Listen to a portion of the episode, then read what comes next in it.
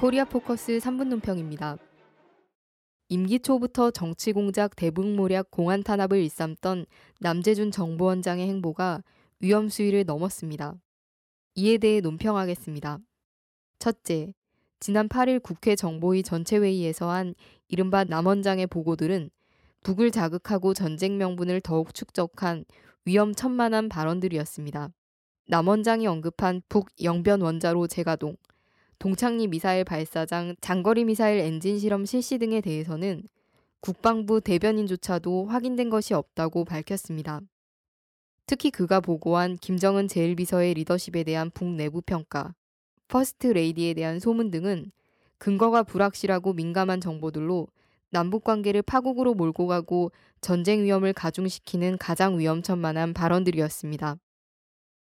둘째, 남 원장은 임기 내내 정치공작과 대북모략, 공안탄압을 자행하며 민주주의와 남북관계를 과거로 회귀시키고 있습니다. 지난해 대선 개입으로 정보원이 최대 위기에 처하자 그는 순회회담 대화록을 무단으로 공개해 물타기를 시도했습니다. 또 정보원 해체를 외치는 촛불이 점점 확산되자 이른바 정보원발 내란음모 사건을 터뜨려 진보당 해산을 시도하고 진보 세력과 개혁 세력을 분열시키고 있습니다.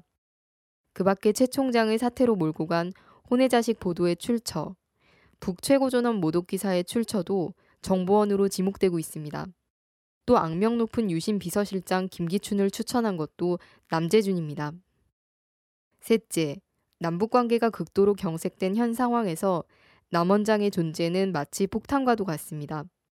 특히 그가 지난 8일 국회에서 공공연하게 북 최고존엄에 대한 근거 없는 소문들을 상세히 언급했던 것은 전쟁의 불씨가 될 수 있습니다. 3년 안에 무력 통일하겠다고 북한 김정은이 수시로 이렇게 말했다고 국회에서 한 남 원장의 발언은 금기를 넘어선 전쟁 불사 발언입니다. 북은 이미 여러 차례 대화 상대방에 대한 모독을 중단할 것을 촉구했고 그렇지 않을 경우 후과에 대해 경고한 바 있습니다.